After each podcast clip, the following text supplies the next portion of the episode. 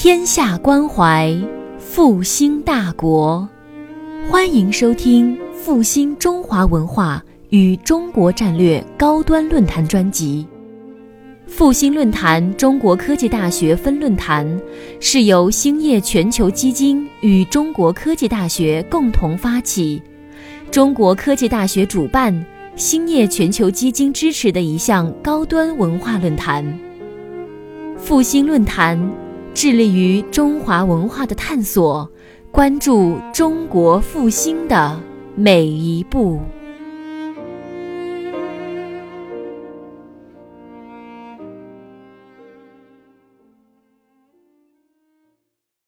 同学们、老师们，你们好。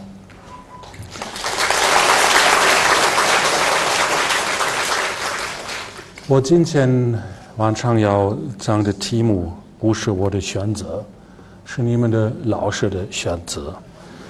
这个题目太大，因为原来不光是一个题目，原来是两个题目，一个跟文化有关系，一个跟中国文学，特别是当代文学有关系。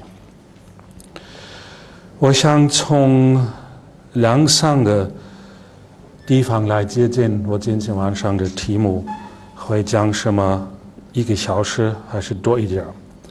我先想讲一点儿理论，然后呢，要谈一谈中国文学在欧洲，特别是是在德国的地位。然后呢，我想非常具体讲中国当代文学的一些问题。我的理论跟德国当代哲学有密切的关系。我原来根本不是一个汉学家，我不也不是一个典型的汉学家。我原来是一个哲学家，后来一个神学家，后来一个文学家，最后我才开始走上汉学家的路。那个时候我快三十岁。那如果我们从德国当代哲学来看文化的问题，我们会发现对话和交流是文化的条件。另外呢，文化还有一个非常复杂的条件，这就是认识自己。人很有问题，很有困难认识到自己，因为他一般的来说想避免他碰到的所有的问题。但是呢，文化如果他的主人不敢面对他自己的话，文化没有什么前途，不可能会成功。文化需要外来的消息，需要别人来评论，它才会开始丰富。我给你们一个非常简单的例子：一九三三年到一九四五年，德国不允许人，不允许德国人跟国外的文化接触，所以从一九三三年到一九四五年，基本上德国连一点文化也没有。德国人和外国人他们没办法进行什么交流，所以这是一个非常有意思的现象。我们德国三十四十年代的文学根本不是一个现代文学 （modern literature），但是中国三十四十年代。因为当时的所有的文人，他们跑到国外去，从国外来看自己，在呃在外面学外语，另外呢还开始用外语写作，所以中国三十四十年代有一种现代文学 （modern literature），当时的德国没办法比。我们四五年以后才慢慢通过。美国、法国、英国等的朋呃朋的朋友和他们的帮助，才能够恢复中国原来已经学好的一种文学，这是现代文学。那如果我们从呃一九六六到一九七六年呃来看中国的话，我们会发现中国当时也碰到德国前三十年、四十年同样的问题，因为当时的中国觉得了不起，可以不需要什么外国人来中国交流。可以不需要什么外国文化、文化等等，所以基本上中国文化的时候没有什么文化。从德国当代哲学来看，我们需要别人，我们才能够知道我们是谁。如果世界上没有什么女人的话，我根本不知道我是一个男人。如果世界上没有什么外国人的话，我根本不知道我是一个德国人。所以，交流和对话是所有文化的一个非常重要的条件。那欧洲从什么时候开始发现它太需要？一个跟他完全不一样的对象呢，到了十六世纪，到了十七世纪，因为从十六世纪越来越多欧洲听到一个非常可怕的声音，这个非常可怕的声音是从中国来的，但是是一个书上的消息，不是一个武器的消息。耶稣会的人，他们报给欧洲人报道中国的历史，比圣经报道的历史长得多。那如果中国的历史比圣经报道的历史长得多，好像圣经有问题。所以到了十七世纪。欧洲人发现，如果我们不是多跟中国进行交流、进行对话的话，我们没办法解决我们中国给我们带来的所有的问题。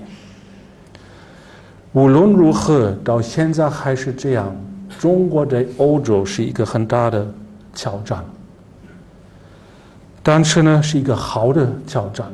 因为我们不得不从外面看我们自己，所以过了三百年以后，有一个维也纳诗人，他德文的名字是 Hugo von Hofmannsthal。一般的来说，中国人很可惜不知道他，他是一九二七年死的。他碰到了精神上的危机的时候，发现。欧洲的问题，我们只能够从中国来看解决。所以他跟莱比锡 （Leibniz） 一个样，要求欧洲的恢复，我们应该从中国开始。到现在，基本上这么一个概念，我们还是基本上主张。所以，中国是欧洲。恢复一个非常重要的对象。Leibniz，德文说 Leibniz 是七世纪的这个伟大的德国哲学家，他是第一个欧洲人要求在柏林，在当时的那个柏林，欧洲人应该跟中国人一块儿开一个学院，一块儿研究。世界上的问题，特别是欧洲认识到了中国以后所有的问题。这么一个学院，虽然到现在好像没有建立，但是从七九年以后，这是一九七九年以后，中国和德国、中国和欧洲的合作越来越丰富。我也应该承认，如果我不老跟。中国学者合作，我不能够出这么多书和文章。很可惜的是什么呢？从八十年代开始，在赛义德影响之下，美国汉学界有的时候也是中国汉学界越来越多批评、批判、否定、否认欧洲汉学。赛义德是一个从巴勒斯坦来的美国人。从阿拉伯来的，呃，一个美国学者，他一九七八年在美国发表了一本书，他的名字叫《东方主义》。这本书我是早就看了，我自己觉得这本书应该看，但是呢，在美国汉学界，有的时候也是在中国汉学界，这本书。变成一种武器，打谁？白族的人，打谁？男人，打谁？欧洲人。所以这也是一个原因，为什么欧洲汉学在世界上的影响一般的来说不这么大？我们对美国汉学有的时候也是对中国汉学是敌人，为什么呢？按照赛义德的了解，是我们欧洲人创造了我们的中国，然后呢，我们要求中国人会适应我们创造的这个中国的形象。赛义德从来没有说过什么欧洲汉学家，他根本不了解欧洲的那个东东方主义的学者的情况。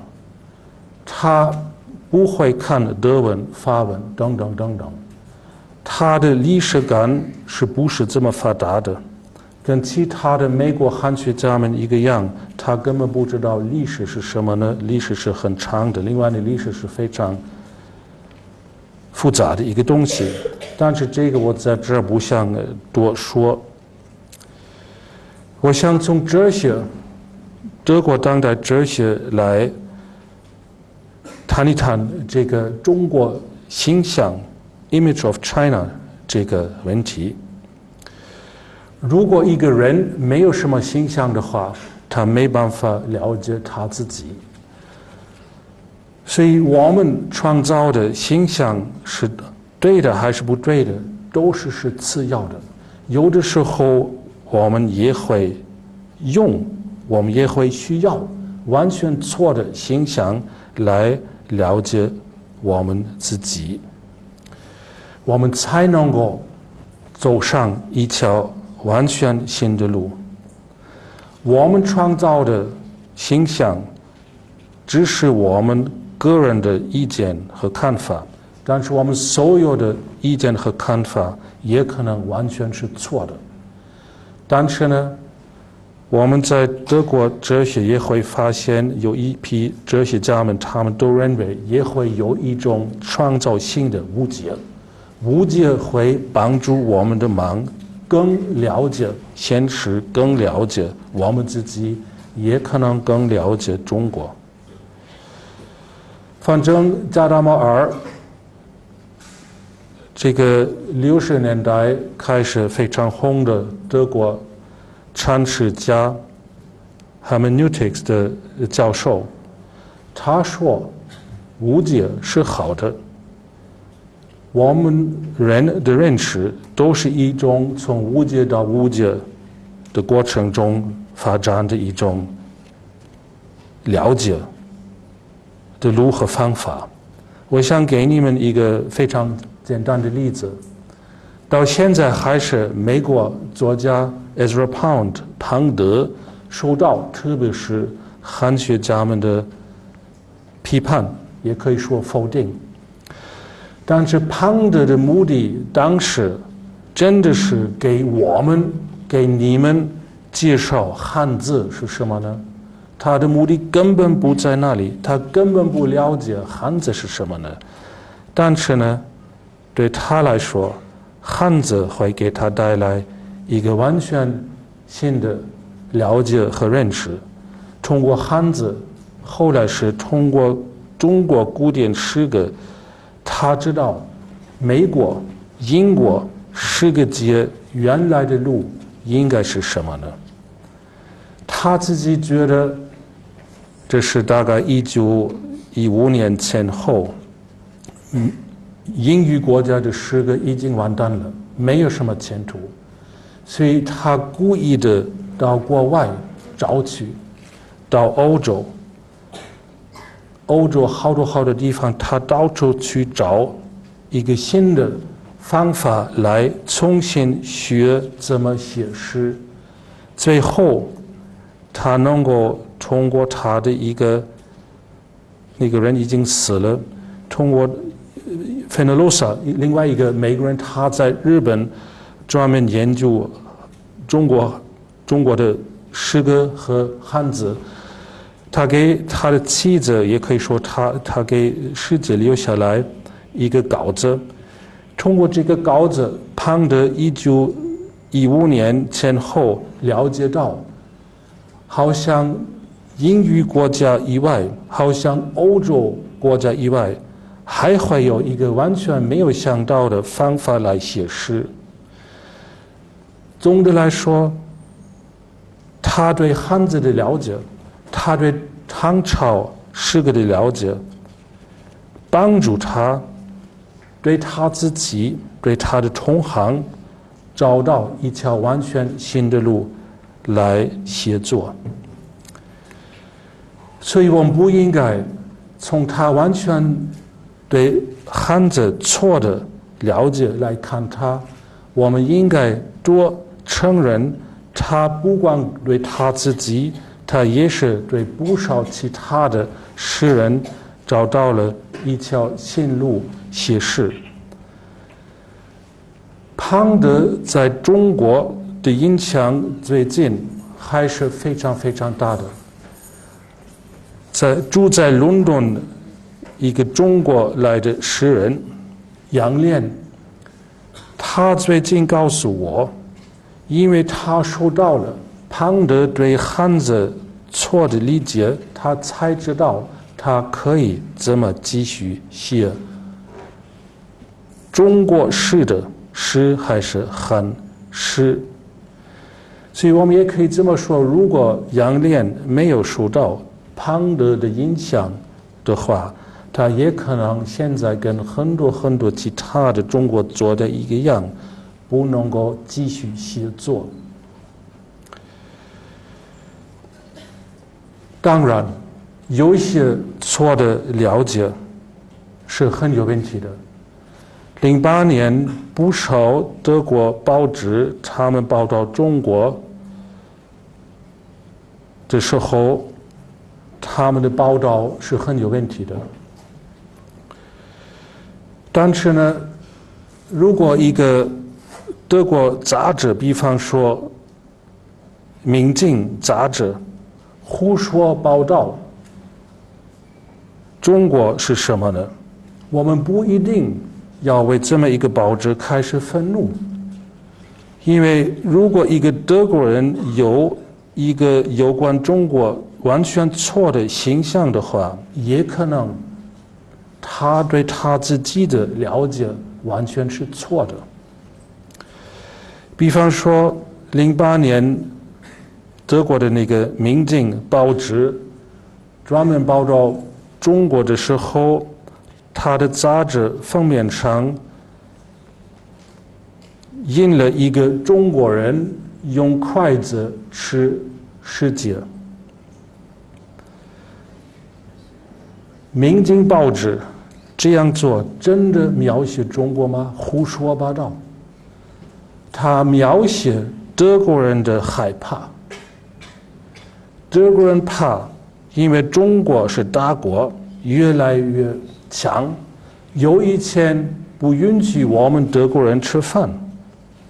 但是如果我们从七九年开始的越来越密切的中国德国的合作来看这么一个恐惧的话，我们会发现这个《明镜》报纸完全是胡说八道的。所以他允许德国人，如果他们要的话，多认识到自己，认识到对自己的完全做的了解。现在是合作时代，中国人不可能会整个的吃呃世界吃掉，是不可能的。另外呢，他们肯定也不要。中国人要的是跟我们合作，我们要的也是跟中国合作。如果有什么吃饭的问题，我们肯定会一块儿解决。在美国汉学节，不少人到现在还会继续谈一谈。我们欧洲人对中国的形象，美国人一般的来说不喜欢看自己、批评、批判自己。基本上，美国人不可能会研究什么他们对中国错的形象。我们老是他们的牺牲，他们需要我们说，问题不是在我们那里，问题就是在你们欧洲人那里。无论如何，我自己觉得中国有他自己的文化，他自己的文学等等等等，所以我们应该有的时候也从中国来看中国文学和中国文化。如果我们老从西方来看中国文化的话，可能中国文化根本没有他自己的特点。波恩学派老主张中国跟欧洲不一样，所以波恩学派老受到批判。无论是国外国内，所有的人骂我们，我们会把中国变成他者 （the other） 来否定中国文化会有一些。欧洲自己非常主张的概念，我们根本不否定中国和欧洲是平等的，反正到了二十世纪就是这样。但是呢，我们的问题在哪儿呢？比方说，无论是美国汉学家们。他们都会用西方的，特别是欧洲的概念来描写中国。比方说到现在，无论是美国还是中国，还能够听到这么一个声音：屈原是爱国主义者的。从欧洲来看，胡说八道。我们今天用的爱国主义这个概念，到了法国革命前后才有。法国革命前以前，爱国主义完全是另外一个意思。爱国主义的意思就是说我爱我的土地，比方说我爱我的合肥，我爱我的北京，完了。所以，如果我们从爱国主义这个概念和它的历史来看中国和爱国主义的问题。我们只能够说，屈原肯定不是一个爱国主义者，他可能是一个非常非常爱他土地的人，可能是一个非常爱楚国的人，但是楚国根本不是一个国家，国家这个概念是一个很乱的概念，是梁启超对中国带来的。国家这个概念在中国才有一百年的历史。美国汉学汉学家的问题是什么呢？他们不懂历史，他们不知道所有的概念会有一个很长的历史。他们还会胡说八道，比方说从《诗经》开始，中国有主观主义，但是谁了解？比方说德国文学、哲学等，知道主观主义。德国到了十八世纪才会有，所以怎么可能中国比欧洲比德国早快三千年会有什么主观主义？但是到现在，美国人还是会骂我们，说中国不可能汉朝、唐朝会有过什么爱国主义、主观主义、个人主义等等等等。说我们想把他们看成他者，我们的那个他者，我们的那个 the other。他们老用欧洲的标准来看中国，好像觉得如果我们不这样做的话，中国和美国不一样。但是如果欧洲是世界上唯一一个标准的话，中国根本没有他自己的东西。所以这是一个原因，我为什么觉得我们博恩学派还是对的。另外呢，到现在你们还会看到不少美国汉学家们这么评论我们：欧洲人从十六、十七世纪开始翻译中国哲学、文学、历史优秀的作品，到现在我们还没有停止。基本上，我们把中国。文化都带到欧洲去，基本上我们都可以在德国、法国等认识到中国文化，包括哲学、文学等在内。但是呢，塞的美国汉学也德国汉学一部分也有道理，我们的真正的汉学。跟殖民地主义有密切的关系，汉学和殖民地是分不开的。但是呢，美国汉学家们到现在还会说，我们所有的欧洲翻译家都是主帝国主义者。这么一个说法，我很有怀疑。你们应该知道，在美国汉学翻译不起什么作用，没有什么地位。因为一个真正的美国汉学家，他不搞翻译，谁搞翻译，谁不能够作为教授。如果他翻译特别复杂的东西、古代的东西，那他还有一点希望作为教授。但是如果我们从我们的历史来看，德国，比方说汉学，我们会发现，虽然我们的汉学来源跟殖民地。跟帝国主义有密切的关系。大部分的德国汉学家们，他们根本不是帝国主义者。一个很好的例子，这就是韦利贤 （Richard Wilhelm）。他是一个德国的传教士，他是一一八九八年去中国的，他是基督教基督教徒。但是他到了中国以后，他自己完全变成一个中国人。他开始变成一个儒家，自己觉得基督教徒、天主天主教、基督教、天主教都有一些问题和困难，只能够通过孔子、孟子，总的来说，通过儒学解决。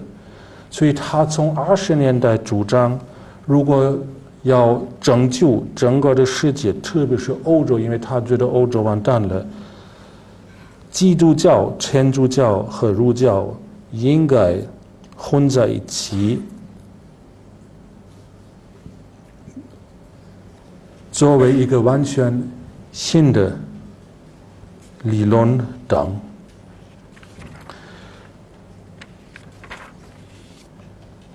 这是我的理论。我现在开始谈一谈中国文化在欧洲，还是中国文化从西方，从所有的西西方来看。西方这个概念是一个很有问题的概念，因为欧洲和美国我们是两个世界。呃，美国人讨厌我们。我们不是反美的，但是我们经常喜欢批评、批判美国，因为我们觉得他们很有问题。我们老搞什么形而上学，美国人不喜欢；他们不搞什么形而上学，我们也觉得他们有问题。但是这个在这不多说。从十六、十七世纪开始，欧洲越来越多注意到中国，开始了解到中国。有两个不同样的代表介绍中国，一个是学术，一个是文人。但是他们不是汉学家们。比方说歌德，到现在那个我们说黑色，你们说黑色。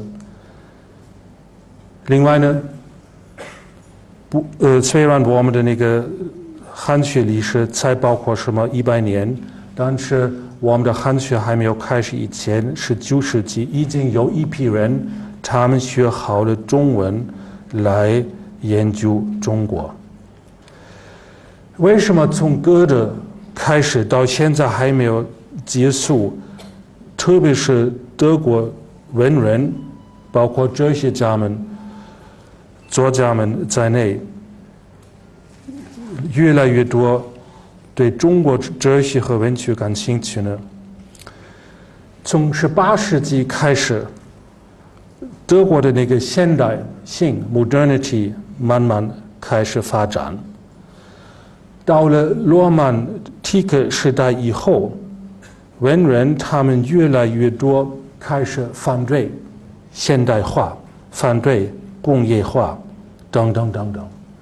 最晚从罗曼蒂克时代，德国文人到现在还没有停止，觉得好像世界来了一个很大的危机。这是什么危机呢？到歌德时代以前，所有的文人，包括哲学家和作家在内，主张一种整体。所有的人应该感觉到他的灵魂、身体、精神是一致的。但是工业化、现代化开始以后，人家越来越多开始觉得，灵魂是灵魂，身体是身体。精神是精神，这个问题到现在，德国的哲学文学还没有解决。我刚刚提到的 h u g von Hofmannsthal 这个维也纳的诗人，他十六岁原来想自杀，因为他受不了他的身体是他的身体，他的精神是他的精神。但是，因为他偶然能够看到印度和中国优秀的哲学的经典，他知道他的路在哪儿，所以他从中国、从印度就他自己。他后来写的作品，经常跟中国和印度有密切的关系。虽然他的诗个不多，才八十个。但是他算德语国家二十世纪最好的诗人之一，他的诗歌真的是了不起的。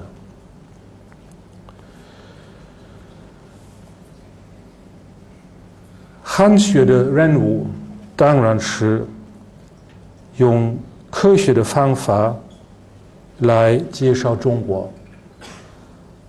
如果一个人，没办法用一个科学的方法，一个客观的方法。如果他不会中文的话，还想介绍中国，他可能是记者，还是作家，还是哲学家，但是他不是一个学者。我们的汉学，德国的汉学是一九零九年才开始的，法国的汉学是一八三二年开始的。但是我应该再重复，当时为什么法国、德国开始建立汉学的汉学教教授的位置，跟殖民地有关系。不光是法国，后来也是德国，他们都想来华占领一些地方。所以他们培，他们应该培养一批会汉语的人，要培养一批人了解中国的地理、它的文化等等等等。柏林一九八八六年建立了东方语言学院。哪里也开始教中文？为什么哪里呃教中文呢？因为当时的那个德国已经思想准备好了去中国占领青岛，但是为了占领青岛，需要人他们知道青岛在哪里等。再说，虽然德国汉学和殖民地主义是分不开的。二十三、十四十年代，德国汉学家们出的有关中国的书，到现在还会还会保留他的贡献。如果你们想看外语，不包括日语，规模最大的中国哲学史，请看法克三十四十年代写的。如果要看世界上不包括日本在内，中国文学史，请看弗兰克，他四十年代完成的规模世界上最规模最大的文学呃呃历史史历史史，我应该说历史历史历史史。如果要看欧洲，也可能包括西方，也超越中国，超越日本，最早写的中国文学史，请看德国。一九零二年，德国已经有中国文学史，但是中国一九零四年才有。那我们为什么比中国还早会有中国文学史呢？为什么我们比日本还早会有中国文学史呢？因为我们想了解这个文学史，虽然已经有一百多年的历史，到现在我们还是用，因为它的资料是非常非常丰富的。韩学和政治是分不开的。四五年以后，德国当然早已写主教了他所有的殖民地。一九一八年后，我们没有什么殖民地，但是其他欧洲国家四五年以后还会有什么殖民地。无论如何，四五年以后开始了什么冷战？冷战。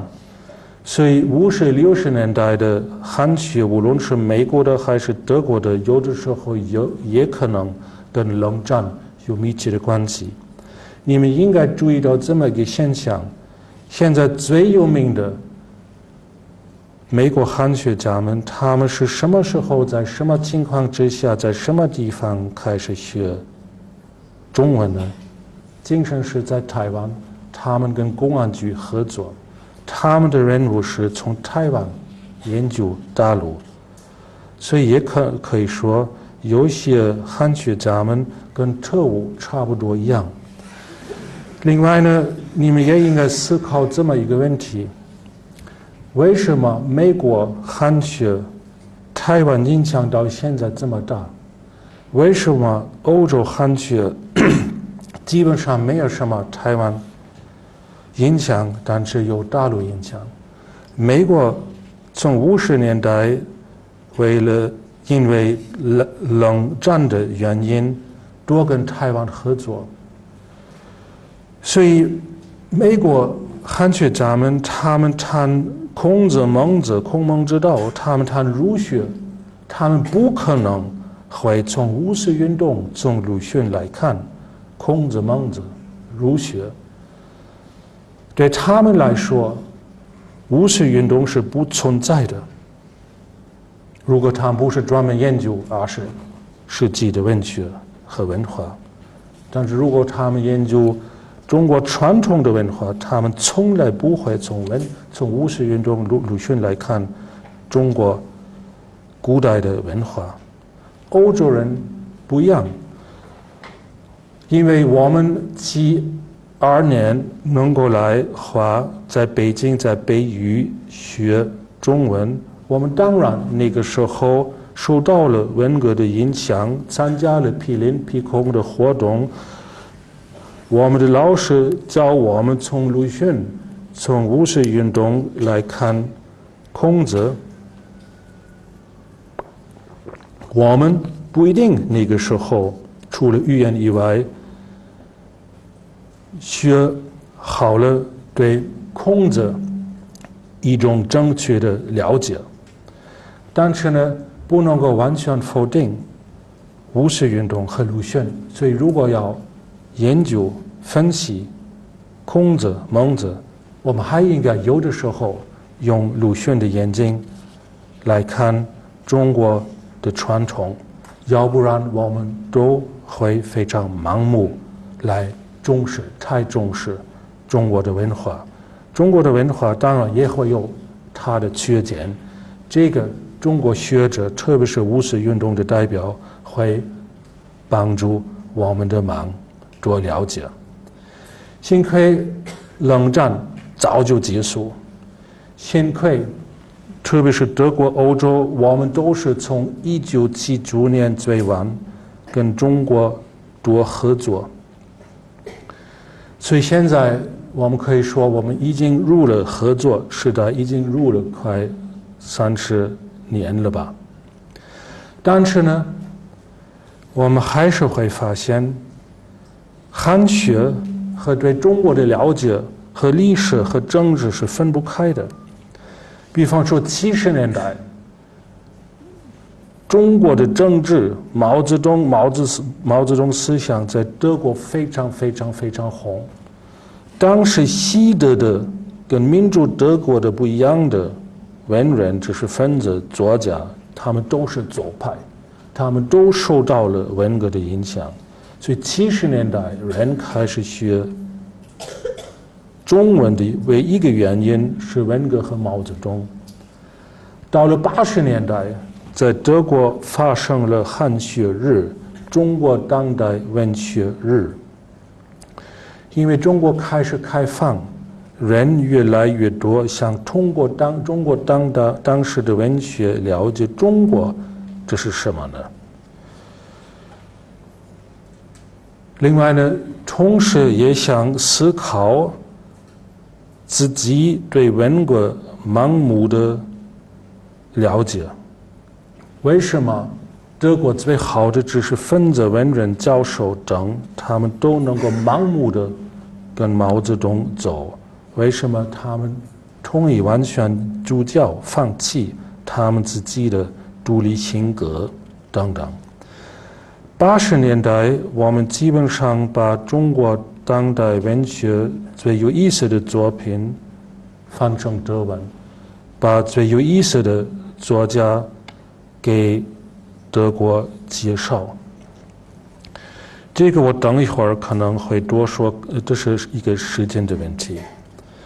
九十年代，因为九二年以后中国开始多发展经济，欧洲对。中国的兴起又变了。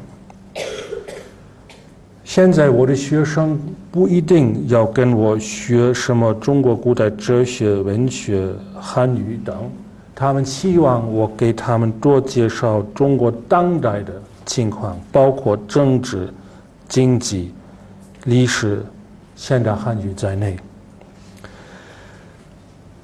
如果我们从波恩看。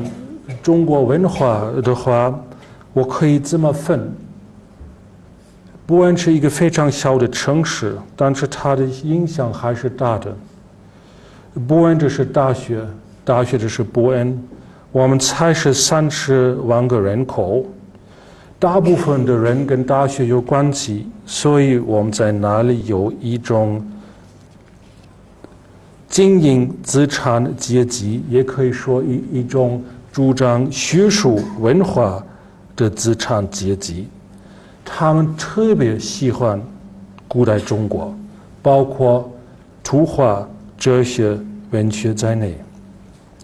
所以这是一个原因，为什么波恩那里的那个国立展览馆十年来越来越多展览中国来的文物，有一次是西安在那里展览他博物馆的东西，有一次是台北，有一次是北京。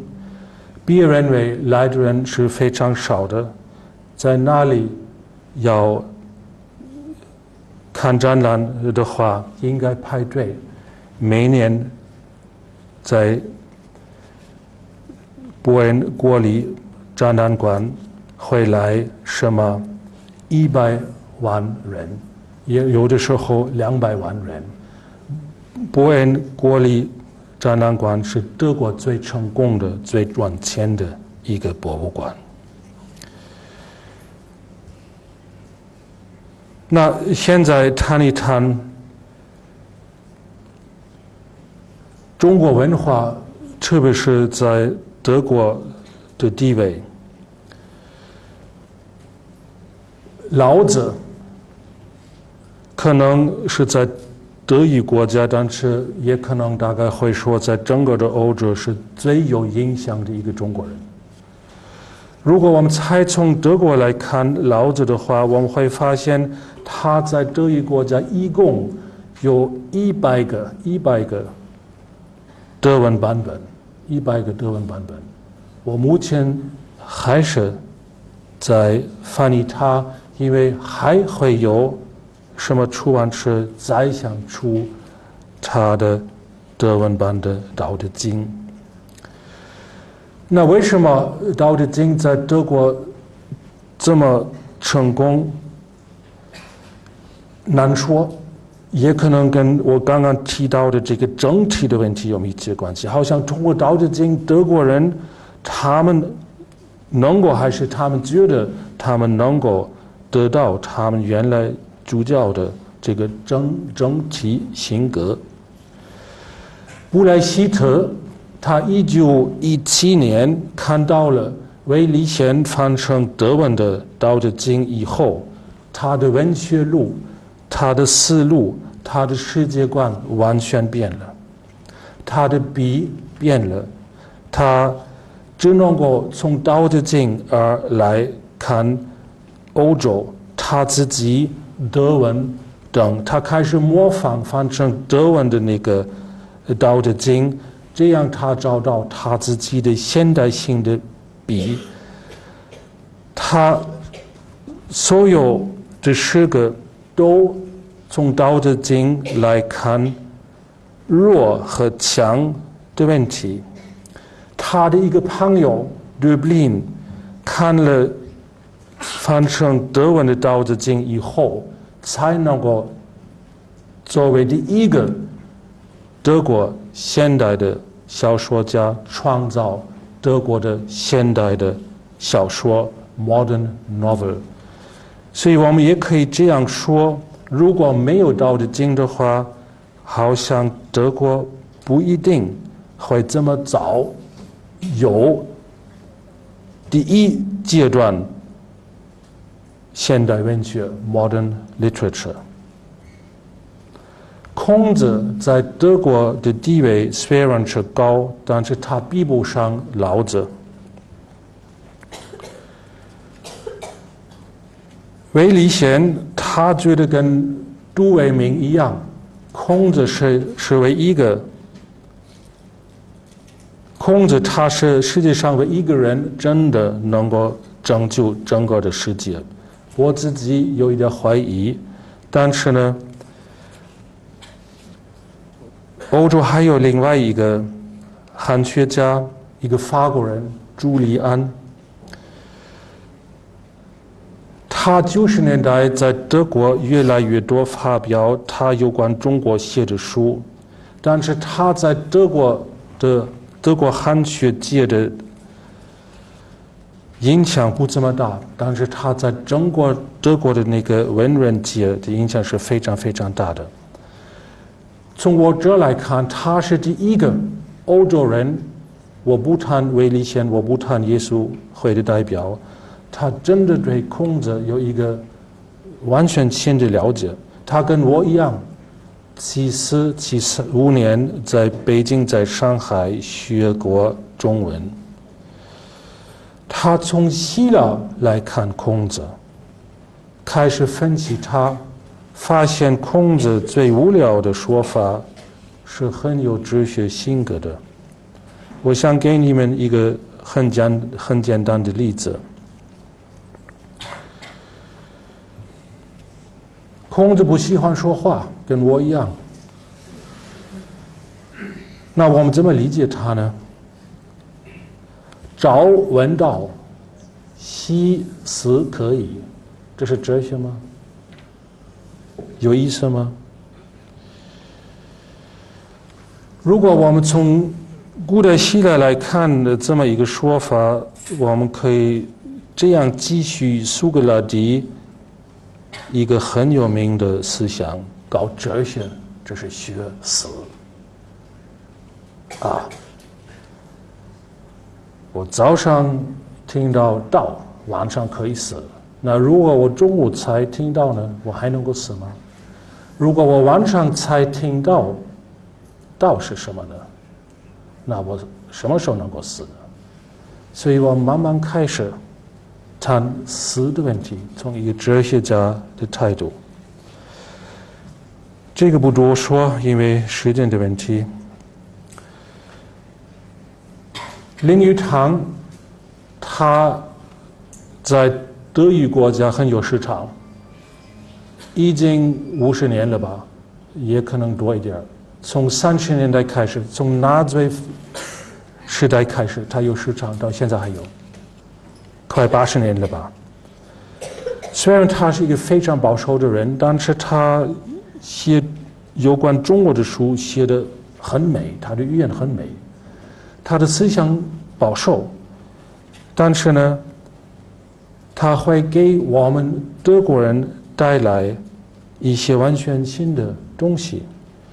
德国人一般的来说，除了工作以外，只能够工作，他们不能够享受享受生活。他给我们介绍的中国人，是主张清闲、悠闲、闲散的中国人。这些人。是非常好玩的，所以通过他写的书，我们开始思考我们自己的生活和我们生活的意义，真的完全应该放在工作上吗？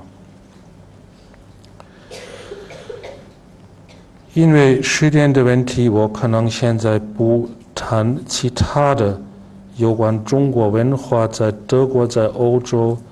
高地位的例子，我现在很可能应该转到中国当代文学，但是我不一定要重复昨天晚上在安大说的话，所以我想从另外一个角度来看，因为我怕今天晚上来了一些昨天晚上已经听到的我的报告的人，我不喜欢。他们会说：“因为我今天中午我跟你们的老师老师喝了一瓶五粮液，晚上跟你们的老师喝了一瓶茅台酒，这能够重复我原来昨天说的思想。”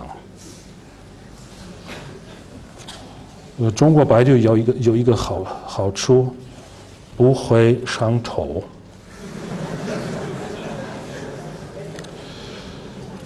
呃，昨天呃，我在安大呃提了呃梁秉钧的问题，很可惜，没有人回答我当时提的问题。梁秉钧，任平看他是香港的一个呃，我自己觉得重要的作家，他在德国非常成功。呃，我昨天呢谈的他的语言的问题，他的语言非常啰嗦，所以我不翻译他的语言，我翻译他的思想。他的思想是非常深刻的，所以我们也能够通过他的作品了解到我们自己。那什么是一个真正的中国人呢？对对不起，什么是一个真正的作家呢？如果一个作家，才写几年，然后呢，他下海赚钱去。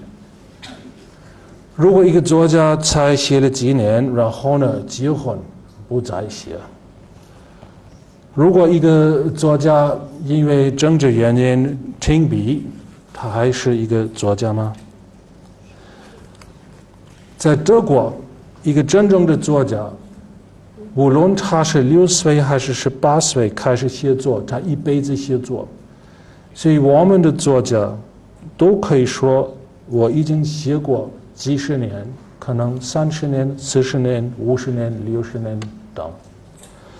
但是中国会有这么一个作家会说：“我已经写过什么五十六十年吗？”王安忆恐怕他才可以说我写了三十年。王蒙恐怕才会说，如果不包括五十年代在内，我也写了三十年。很多八十年代非常红的作家。张先良，比方说张先生，比方说，到了八十年代末，也可能早一些，也可能晚一些，他们基本上都停笔，他们都转前去，所以我们八十年代翻译的介绍的中国当代作家，现在谁都不知道他们，他们都。已经变成历史，所以不少中国当代作家好像他们只能够作为一种浮游，这是说明他们是一种短暂的现象，浮游。那梁秉钧呢？他从六十年代写作，他已经可以说我写过五十年，所以从德国的标准来说。中国唯一一个真正的作家是梁秉钧，但是呢，我这么说是过分的，为什么呢？因为他的语言不一定能够代表大陆，他的语言是在香港学的，他的语言跟大陆的作家不一样，但是呢，他老说你别从北京来看我，你应该从香港来看我。在德语国家，我们也有这么一个现象。奥地利人目前是在德国最成功的德国作家，他们的语言很特别。如果我们从柏林来看他们的语言的话，他们不应该有什么地位。但是因为他们没有通过文革。得到从今天来看不太理想的影响，所以他们还能够继续他们的很不错的传统。在维也纳说的德语还保留好多好多德国人已经忘掉的、忘掉的、忘记的词，所以维也纳作家。写的德语是很有味道的，也可能香港用中文这时候他们会保留一些在大陆已经不存在的词，人家到现在还是把我跟垃圾理论联合起来，但是我从来没有说过。中国当代文学是垃圾，我到处都会承认。五十年代茶馆老师写的茶馆是好的文学。六十年代初，老师还给我们留下来一部小说是好文学。七十年代的多多文革的时候写了不起的诗歌。八十年代的王安忆、陆载夫、高行健、王蒙给我们留下来的一些。非常重要的作品，九十年代的翟永明，让我们吃一惊。欧阳江河，新世纪的欧阳江河，他给我们思考好多好多非常有意思的东西。所以问题在哪儿呢？再说，一个真正的作家是什么呢？一个真正的作家一辈子应该写作，他应该为写作而牺牲一切，他不应该为了市场思考他要出什么作品。从德国来看，如果你今天成功，如果你今天卖能够卖你的作品的话，你明天完蛋了，明天没有人还会知道你是谁。尼采还没有死，还没有发疯以前，连连一本书没办法发表，他用他自己的钱来发表他的书。他发表，他发疯了以后，他的朋友帮他的忙，他才开始成功。但是他自己根本不知道他成功，我们知道他成功。现在不少中国当代作家，他们卖他们自己，把他们卖给市场，为了成功，为了钱，等等等等。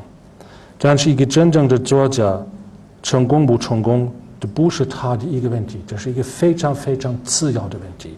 应该为写而写，应该为文学而文学，呃搞文学等等。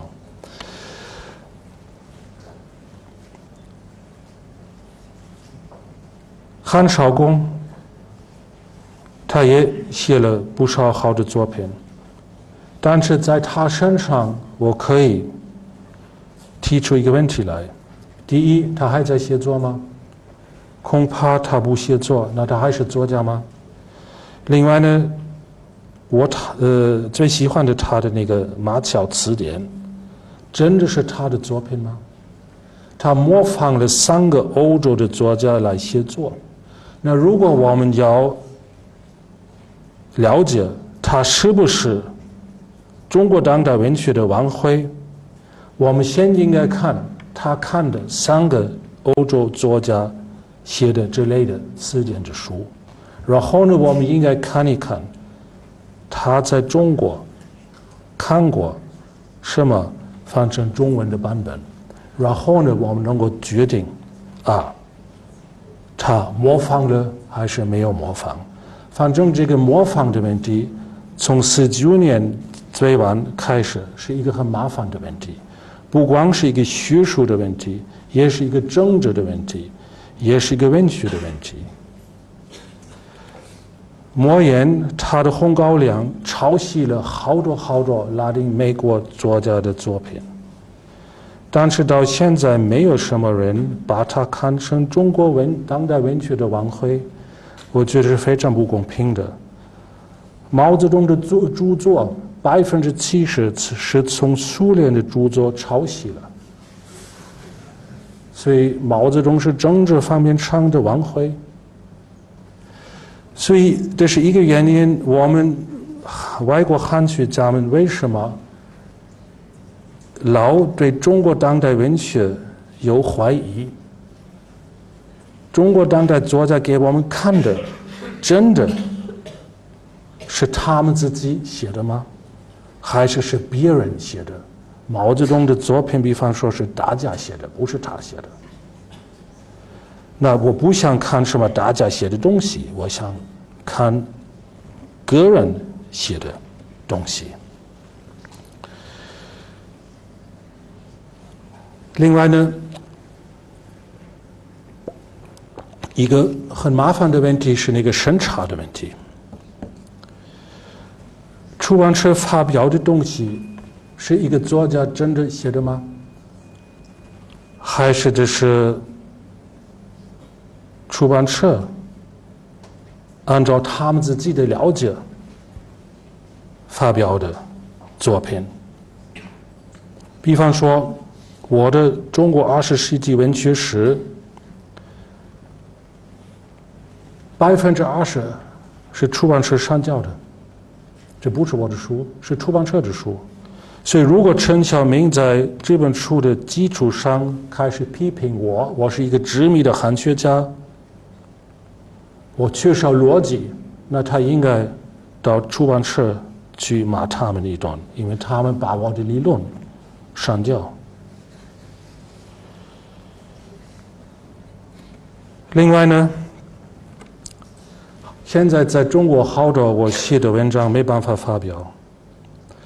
我原来在上海想发表的古本文集，出版社已经拖了六年了，去年他们给我看看洋教，百分之四十是翻上教的。那这是我的文集吗？根本不是。另外呢，我零四年在上海要跟中国学者谈一谈中国二十一世纪的文学。那个时候的要求是我们都应该用英文讲。那我开始用英文讲的时候，中国的学者都跑掉了，因为他们不会英文。德国人呢，他们听了我的那个报告，开始骂我一顿。我不应该这么谈中国。后来是一个中国人把这个英文写的文章翻成中文，到现在没办法发表。那问题在哪呢？我专门谈一谈高行健和碑林、黄碑林的问题，因为我跟他的关系原来是非常非常密切。所以我知道他们利用人、利用情况得到他们自己的好处，但是因为在中国不能够谈高行健和碑林，无论你怎么谈他们，虽然我完全批判否定他们，这篇文章到现在不能够发表。那谁会为之而高兴呢？碑林，他完全胜利了。为什么呢？他现在在德国到处公开的说中国把我买下来了，所以我为中国而说好话。第一，中国不想买我，这是不可能的；第二，没有人能够买我，因为我们合作，所以没有必要。买我。另外呢，在德国现在是所有的人都站在碑林那里。另外呢，他现在可以在德国最重要的出版社发表他的诗歌，但是他的诗歌如果第三流，还是好说。我去年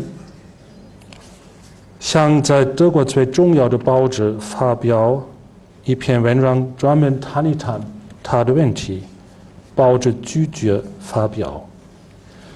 他的一个朋友，他是一个诗人，他叫徐培，是一个中国人，他住在科隆，他德文很好，他用德文写作。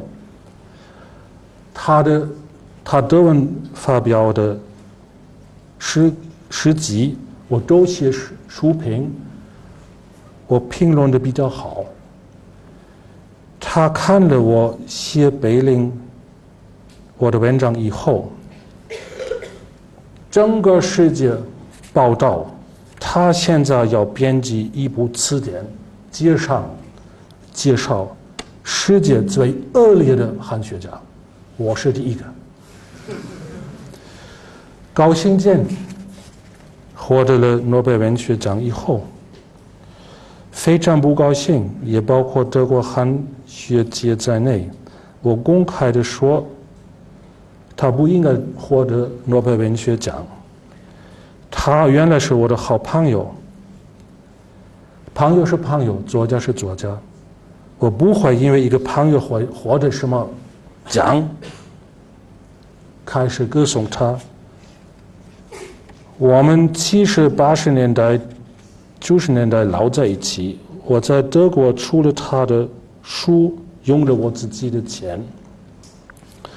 我们比美国早翻译了他作他所有的作品，所以原来他应该感谢我。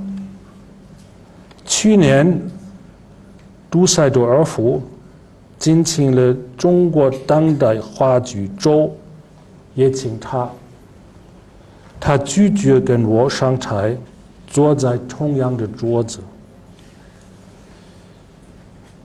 虽然我还是承认，他话剧理论是话语界最发达的，世界上没有第二个中国人还是华侨在这个方面上可以跟他比。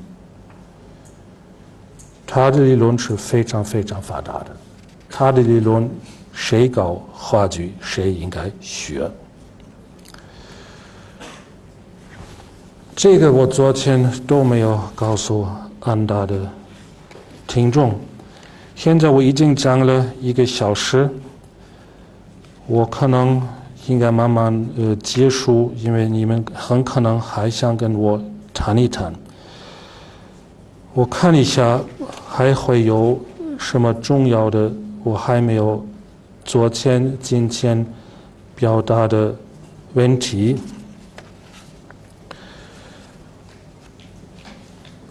有一个一个问题，呃，我呃昨天没有说，德国文化不一定欧洲文化是一个很有怀疑、怀自己的文化，这个跟我们的那个宗教改革有密切的关系。呃，天主教呃允许人多相信。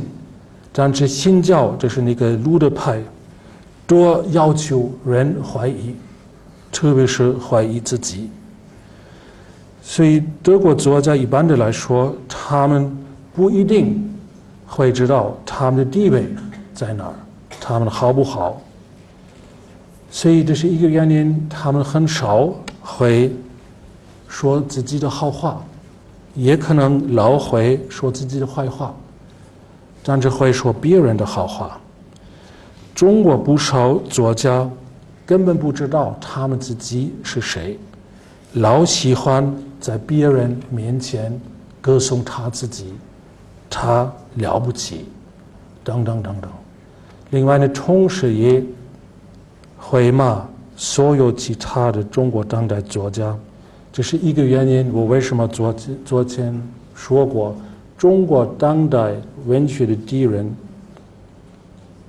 有三个，第一个是中国当代作家，文人相亲。我想给你们一个很简单的例子，我昨天没有说过。张藻是一个不错的诗人，北岛也是一个不错的诗人，我都是他们两个人的译者。张藻老想作为北岛，但是他做不成，所以他老想自杀。零零年，我们都觉得是北岛会获得诺贝尔文学奖，最后我们都觉得奇怪，是高行健。张藻高兴死了，他给北京欧阳江华从德国打个长途电话，一个小时在电话中表示高兴。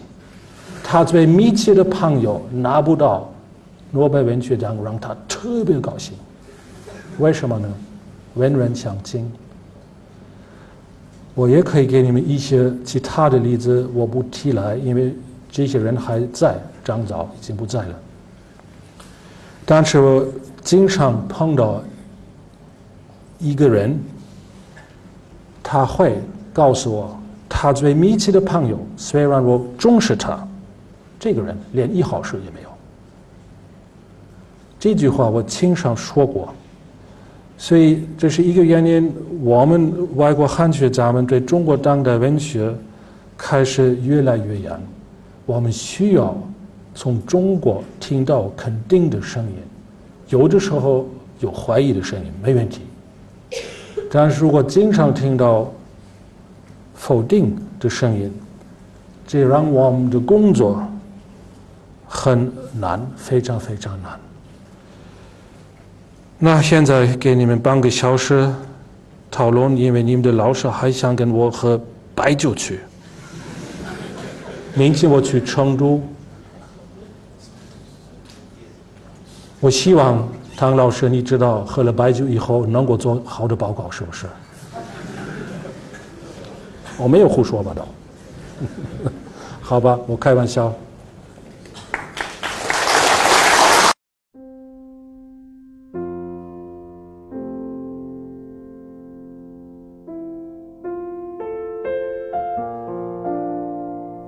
感谢聆听本期复兴论坛。